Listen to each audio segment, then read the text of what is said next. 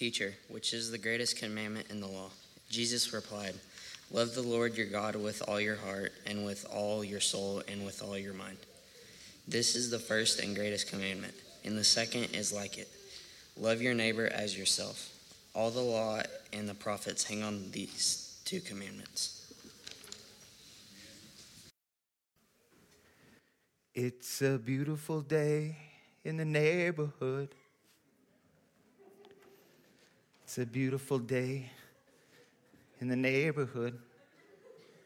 Could you be mine? Would you be mine? It's a beautiful day in the neighborhood. I'm not going to put that there. It's a beautiful day in the neighborhood. Could you be mine? Won't you be mine? Oh, it's a beautiful day in the neighborhood. A beautiful day in the, I caught it, in the neighborhood.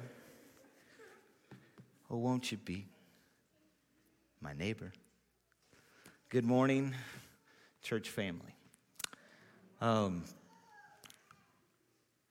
last time uh, I did this, uh, the Mr. Rogers theme song saying, uh, we were online, um, but now, now you get to see it in person. So it's probably that much better. Uh, but we've began what I, I guess I'm going to call my own little mini series. I guess um, how to be a good neighbor, being a good neighbor, something along that line today. And so I just I want to I want to look at what that looks like as people who who claim to be followers of Jesus, who profess His name. What does that mean? What does that mean to be uh, a good neighbor? So that's where we're heading uh, this morning. In 1970, or if you're alive in 1970, you don't have to raise your hand or anything. And just for those around, this is kind of for you, I guess. But 1970, uh, there were two psychologists. Um, one was named John Darley, and the other was named Daniel Batson. Uh, they were professors at Princeton Theological Seminary. Um, and they did, or they conducted this experiment off of one of Jesus's, I think, probably one of his most famous parables, which you probably are guessing it right now the Good, the Good Samaritan. Um, what they wanted to do and that, man, by just saying that, let me say that. I know that there's a danger. When I say the word Good Samaritan, you probably have already hit that switch. I see it. I actually see it physically right now. Like you've turned off. Like, I know this story well. Good story. Lovely story. That's great.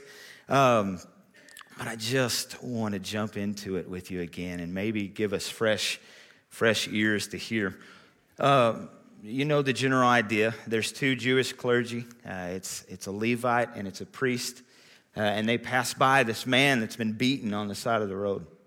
And what Darley and Batson or Batson, uh, they wanted to study the helpfulness of seminarians as, as they were preparing for ministry. So they set up their experiment uh, outside, and the seminarians were coordinated to pass by this person who was who was slumped in this doorway. And when they passed by this man in this little archway, this doorway, he was instructed to let out this groan, um, as in he's in physical distress, maybe even possibly needing uh, medical attention. So as the seminarians passed by, the man, all the psychologist did was take note of who would stop, who would render aid, uh, who would ask if this man was okay. Um, or would they pass by the man just like the priest, just like uh, the Levite? That was a basic idea, but uh, the two psychologists added two interesting twist to the classic story. First, uh, before they were sent out to pass by this man in the doorway, they were told that they're going to be given this brief, uh, brief talk, which was at a different location, which would have them pass right by that doorway. And the subject of their brief talk, it varied. Uh, half of them were told that they were going to read and then share reflections on uh, the parable of the Good Samaritan. And the other half were told that they were going to talk about a topic that was completely unrelated to helping people. Um, at all. So that was the first twist. The second was there was this time pressure. All right, as the seminarians were sent to the next location, half of them were told uh, that they have plenty of time to get to their speaking engagement, uh, and the other half were told, You better go. You're already late. Stop looking at me. Stop. Go. Uh, you need to get out of here. Um, so, with that, those two twists, uh, they were sent out to see um, what they would do when they passed by this man who was in need of help. So, who would stop? There were three basic hypotheses. Uh, first, uh, maybe everyone would stop. Everyone would see this man, hear his groan, know that he needed help, and go ask if he was okay. That was the first. Um, or maybe help would be prompted um, by what people had on their minds. That was the second. So maybe if you're thinking about the Good Samaritan, uh, you'll be better able to spot similar situations in your own life, which seems to be the basic idea behind, I guess, coming to sermon times or going to Bible class, that we don't just, you know, ingest what we hear, but we put it into practice, correct? This means, yeah, this, I'm just checking to see where you're at. Um, so if you're taught about the parable of, of the Good Samaritan, you'll be more likely to act upon it uh, in your own life. And the third hypothesis was maybe it's all about having time to help. Um, maybe we're more likely to help when we have time. Maybe the priest, maybe the Levite um, passed by this man beaten in the ditch because they were in a hurry. Or they did their experiment. And the results they got were very, very clear. Only one variable mattered at all it was time. The most likely to stop and help were those who had time. One of the reasons that we don't see each other, why we pass by each other on the road, and this is not going to be a newsflash to you, is the pace of our lives. We hurt, we wound each other with our hurry. Seeing each other, though, being a good neighbor, requires that we become interruptible. You make it a point to become interruptible because you belong to a kingdom that is unlike any other ever conceived on this planet. See, in our story, the hero actually dies for the villain. The trouble usually comes, the trouble usually arises when we forget who the real villain is or we try to make somebody else into the villain. Maybe people across the sea, uh, maybe even across the street, people who worship at a different building with a different name on it. People who think differently than us, who stand on different sides of a political agenda. Or maybe even people that are standing up and walking out of right now. Just kidding, Corbin. Love you. Sorry. But maybe it's even people who are sitting across even our own auditorium. Today, we want to talk about what it is to be a good neighbor. So, if you would, um, let's pray together. God, we just invite you always into this time. Uh, shame on us if we ever jump into this stuff without thinking of you and where you want us to go. Um, God, may your parable do what it needs to in us today. Um, may we hear it with fresh ears, and may it lead us into a way of practicing hospitality, of being a good neighbor, um, of loving people the way that you do, God. In Jesus' name um, we pray. Amen. All right. If you do have your Bibles with you, I believe this is New International Version, so if you want to go a different direction or if you, are okay with reading from the screen, that's fine too. But uh, we're going to be in Luke chapter 10 and give you a little context right before we get into the parable. Uh, we'll start in verse uh, 23 of Luke chapter 10.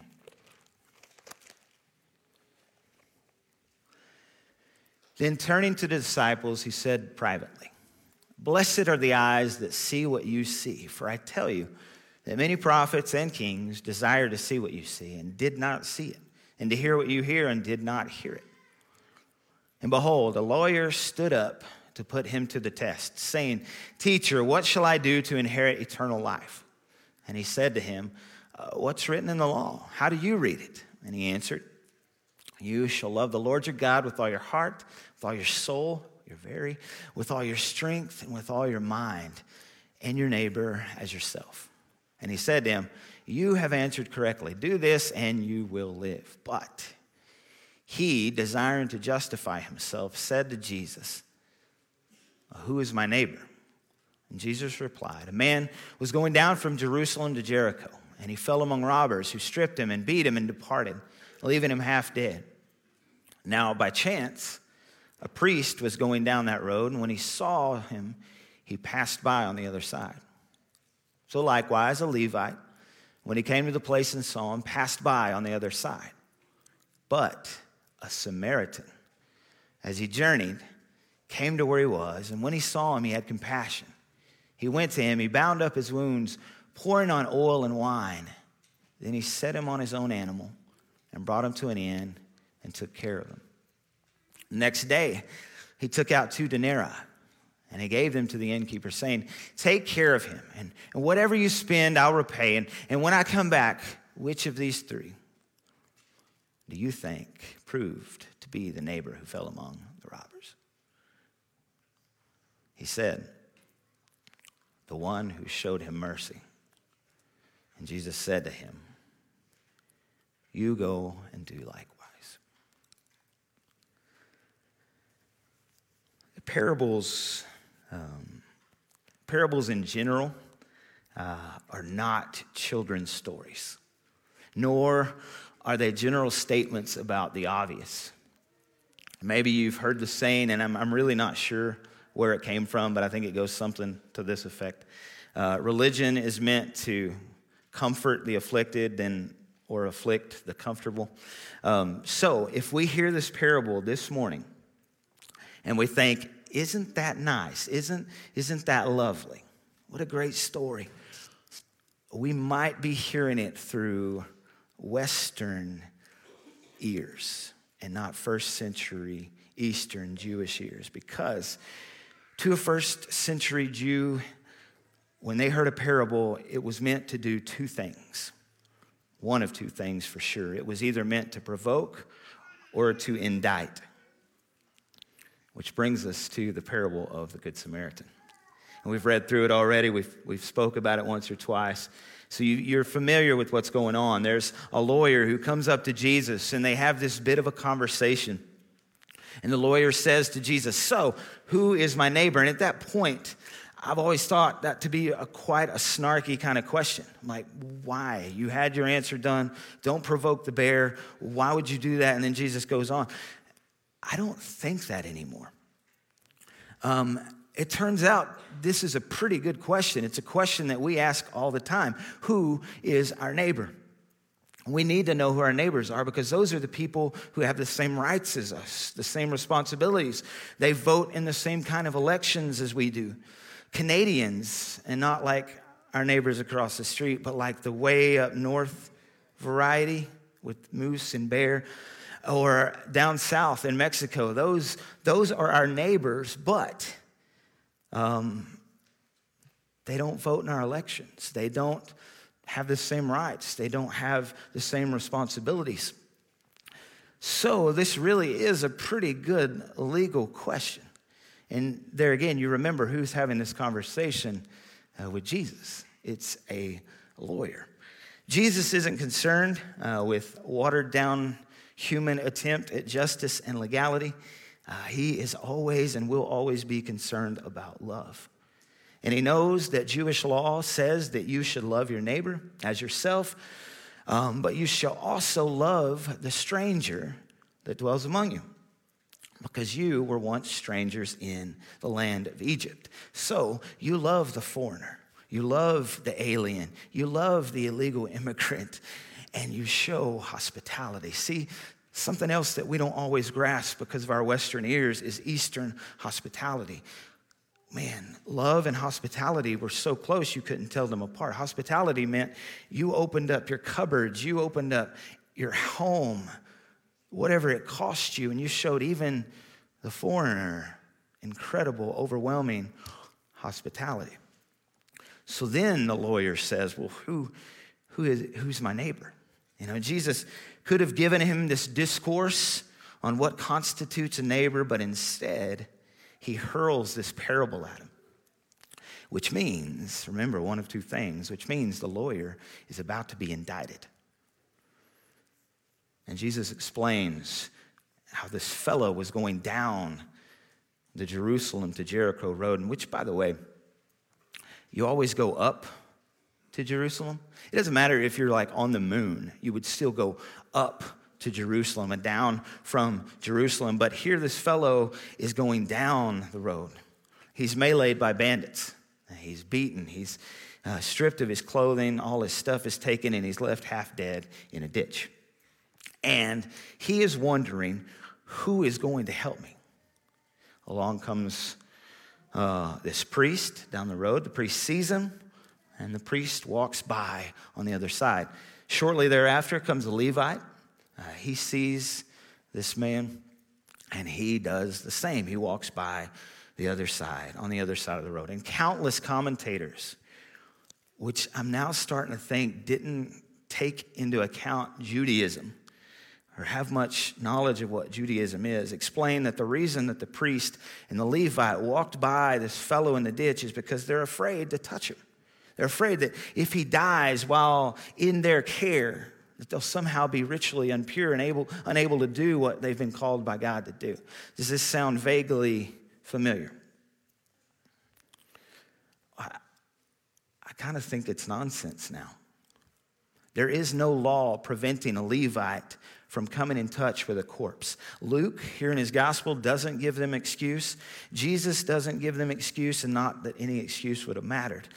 The best explanation that I've heard for why they walked by came from the Reverend Dr. Martin Luther King Jr.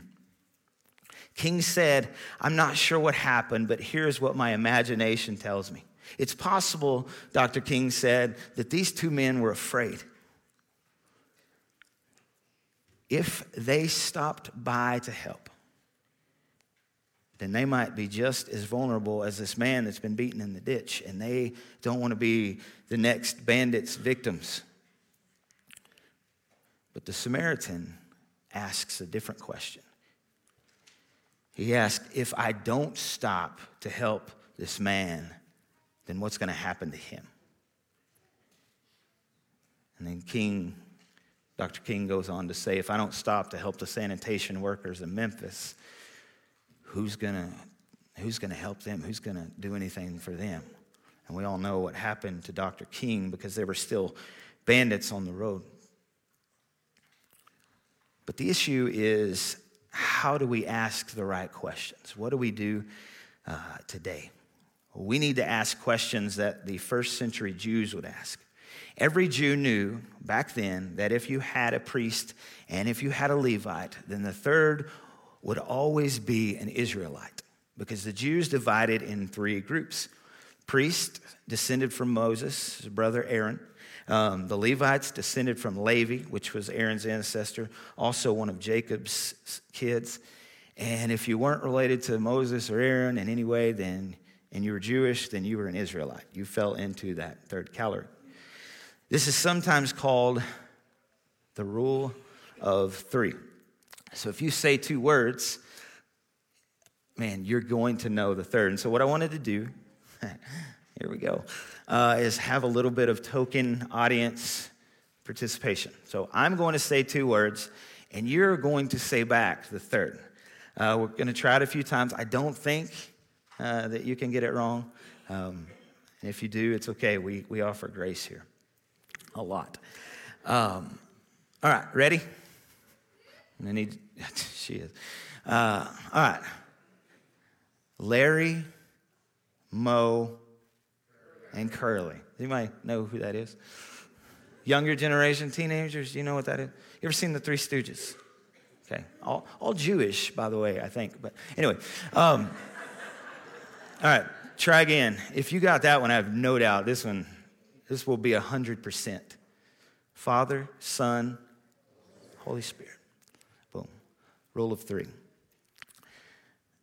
You say the first two, and automatically you know the third. All Jews knew back then that if you said Levite, if you said priest, then the third was going to be an Israelite. It wasn't the beginning of some bad joke, it was just they knew what was coming. But instead, here, and Jesus is telling you get a priest, you get a Levite, and you get a Samaritan. To go from priest to Levite to Samaritan is like going from Larry Moe to Hitler. It's like going from Jesus, God, to Satan. It is unthinkable. You know, today we think of Samaritans as people who stop by when our cars broke down or our tires flat. Um, or people, maybe a whole church that goes out and helps during a hot weekend in the summer. We think of Samaritan as like those car service places or, or hospitals. But back in antiquity, uh, that's not what Samaritans were. They weren't even the oppressed minority either, they were the enemy. One chapter before, uh, Luke tells what's going on, Jesus' parable in Luke 10. Jesus and his entourage, all the apostles, they were going up to Jerusalem. And they're passing through this Samaritan village. And they ask for hospitality, and this village refuses to help Jesus and the disciples. They say, Your, your faces are set towards Jerusalem, so we're not gonna, we're not gonna help you. And, and at this point, you have to know if you've, you've spent time in John 4, this woman at the well, the Samaritan woman, there's this battle going on about where God dwells. Is he on Jerusalem or is he at Mount Gerizim? So there's this fight of who has control of God. So they refuse any hospitality. And then James and John, um, sons of Zebedee, which youth group, what's that mean? Sons of Zebedee. Thunder, good job. I'm sure you just said that. Um, the sons of thunder say, Hey, Jesus, should we call down fire from heaven and destroy this Samaritan village? And Jesus has to say, um, dropping a bomb on a village is not the appropriate way to deal with lack of hospitality. There's a different way. So, what do we do? What do we do today when we hear this parable and we think automatically of ourselves as the Samaritan? But in antiquity, they actually referred to this parable as the parable of the man who fell among the robbers. We are the person beaten half dead in the ditch. And the face of the person who we think might kill us is actually the person who might save our lives. Yes, there are bandits on the road. Yes, it's dangerous. But what Jesus is saying is recognize that everyone is a human being. Recognize that the person who saves you might be the person you think is the enemy. You know, we don't really know how the religious expert responded. Much like the seminarians, like at Princeton, they could have walked by, uh, continued on with the busyness of his life, and never did anything about all the groaning people around him. We don't know how he responded, but we know what Jesus expects of us. We really like, and I really like this, maybe you do too, that, that Jesus didn't go on mission trips.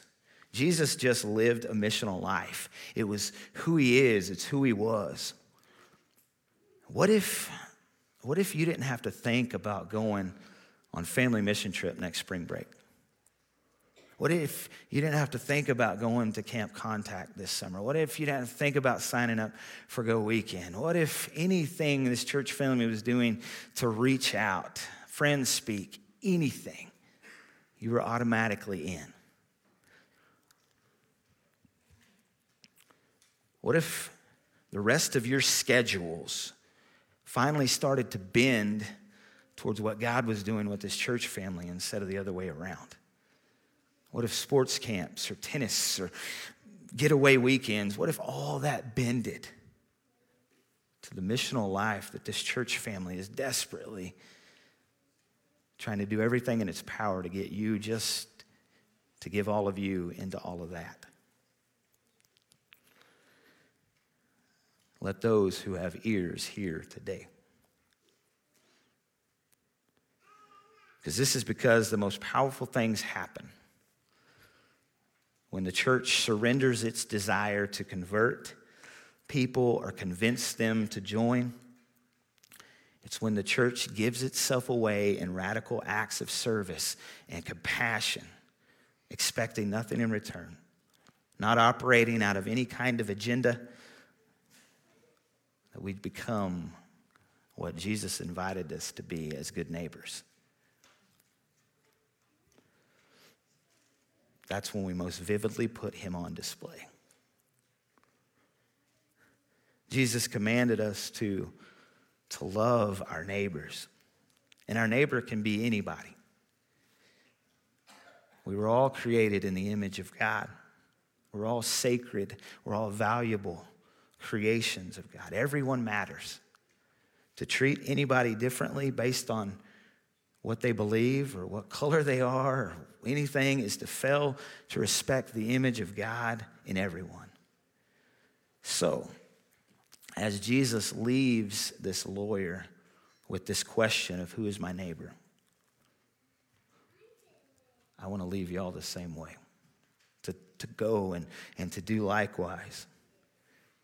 Because you are not the Samaritan.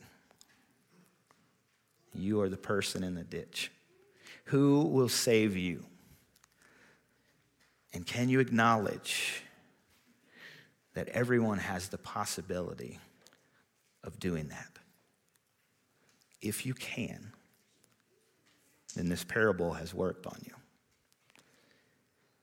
If you have any need, uh, would you come as we sing uh, together this morning?